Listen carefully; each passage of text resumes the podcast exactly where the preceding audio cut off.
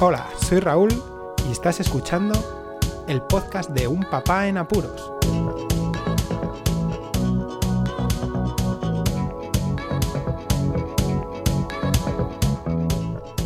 Hola, Poz Escuchas, bienvenidos a un nuevo episodio del podcast de Un Papá en Apuros. Vamos raudos y veloces al momento anecdótico que venga, tengo prisa. La anécdota de la semana. Durante esta semana pasada me han pasado multitud de cosas, pero ayer justo mientras paseaba a los más pequeños de la casa para que durmieran de forma plácida en una siesta a cuatro ruedas, pues en un momento determinado estaba siguiendo sin querer a una pareja formada por una niña de unos 3-4 añitos y su abuelo parecía ser, ¿no? Por la edad.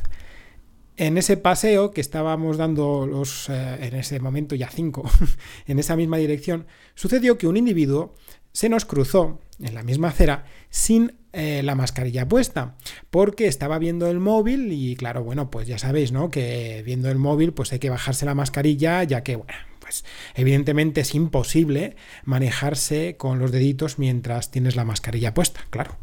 Así que la niña, al ver la situación, miró a ese individuo le siguió con la mirada según se iba y tiró de la mano de su, parece ser, ya os comento, abuelo. Y le dijo, ¿por qué ese señor no lleva la mascarilla? Está muy mal. Como siempre los niños nunca mienten, son lo mejor del mundo.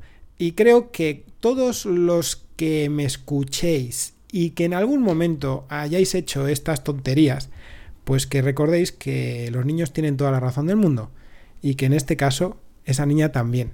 Seguid dando ejemplo, que es lo más importante. Vayamos al tema principal de esta semana.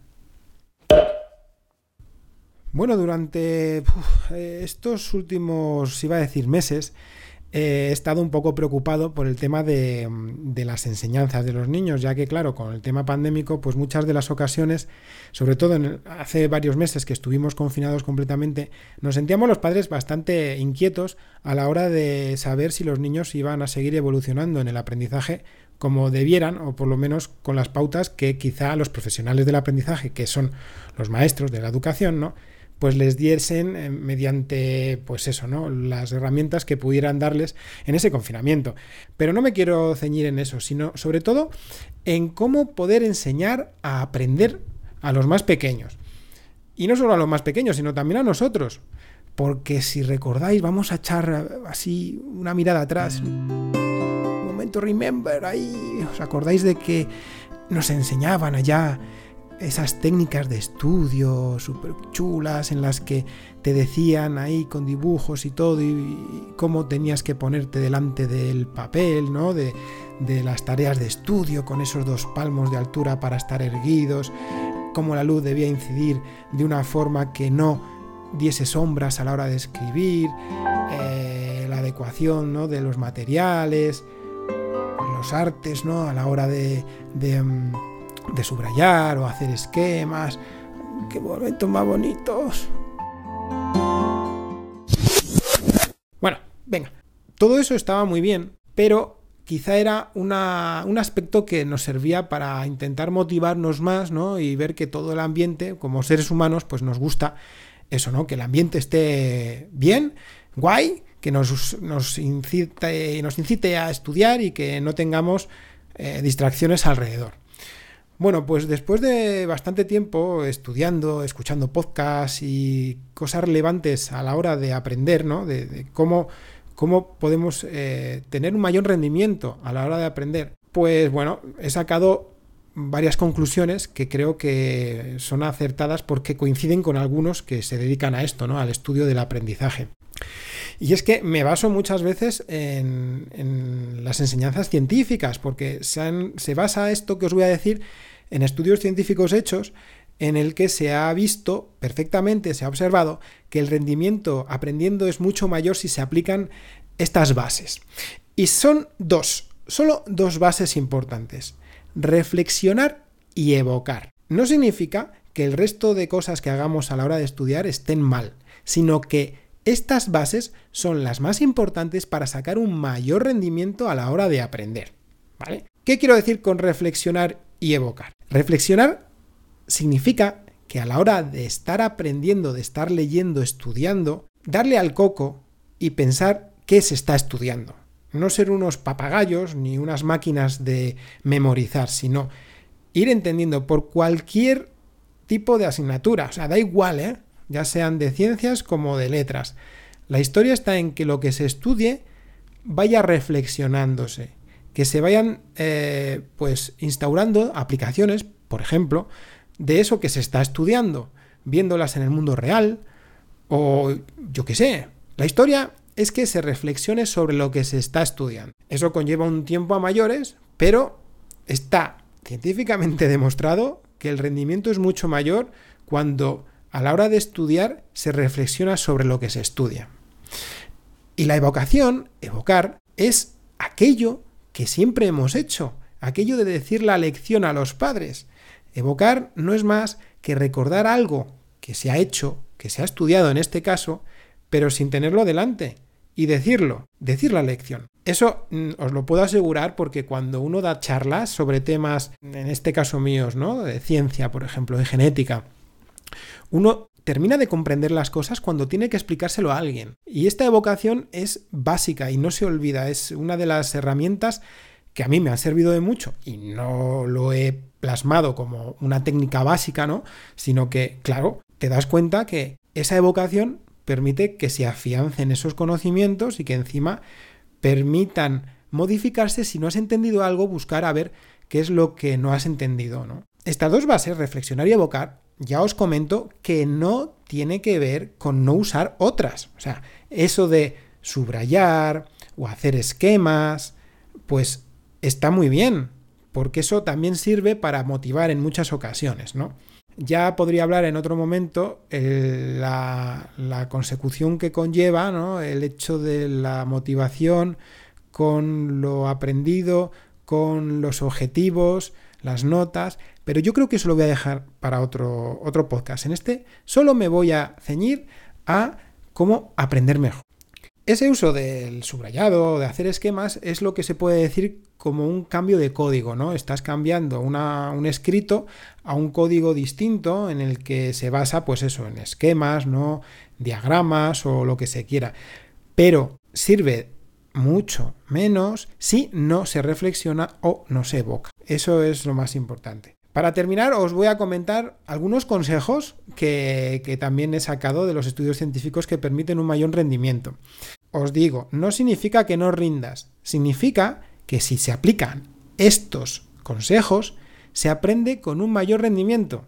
Por ejemplo, el primero es el tema de los ruidos, ¿no? El ruido ambiental. Siempre o muchas de las ocasiones nos ha gustado pues tener una música, eh, tener algo de fondo de ruido, ¿no? Incluso yo, fijaos lo que os comento, yo recuerdo que en el instituto eh, incluso veía aquellos documentales de la 2 después de comer, pues me sentaba con los libros y repasaba las materias mientras veía los documentales. Siempre se ha creído que quizá eso en algunas personas les ha ayudado a estudiar mejor. Lo que hace es motivarles un poquito, ¿no? Es, eh, pues eso, poner un ambiente que les guste, que les mole. Pero se ha demostrado científicamente que si se elimina ese ruido, ese sonido ambiental, pues el rendimiento en el aprendizaje es mucho mayor. Así también, otra de, las, de los consejos es imaginarse de qué trata la materia que se va a estudiar antes de empezar a estudiarla, ¿no? Imaginaos que tienen un tema los niños destinado al medio ambiente. Pues que dediquen un minutín antes de abrir el, tema a imaginarse qué es lo que puede, puede haber eh, a lo largo del desarrollo de ese tema. Esto es de sentido común también, pero es mucho más eficiente dedicar varias veces en el estudio durante varios momentos o días que no darse un atracón. Por ejemplo, si se tienen mm, destinadas a estudiar cuatro horas de una asignatura, es mejor estudiar una hora cada día durante cuatro días que pegarse el atracón el último día y estudiando cuatro horas. Demostrado también. Por último, solo os voy a dejar el último consejito, que este es básico y muchos lo hemos, eh, pues eso, nos, lo hemos saltado por falta de tiempo, ¿no? Y que descansar y dormir no significa que te pegues ahí una siesta de 12 horas, ¿no? O que duermas ahí un montonazo, sino que dormir bien, eh, proporcionando un descanso básico para el cuerpo y el cerebro, es mucho más eficiente a la hora de, de aprender que mantenerse en vela, ¿no? Estudiando a tope. Ya sabemos que esto es muy complicado, sobre todo cuando tienes estudios superiores, ¿no? Y es muchas las materias. Pero para los niños, ya que este es un podcast más o menos dedicado a la paternidad, ¿no? Aunque este ya os digo que este episodio puede servir a cualquiera. Lo bueno de todo es que los niños vayan aprendiendo a aprender.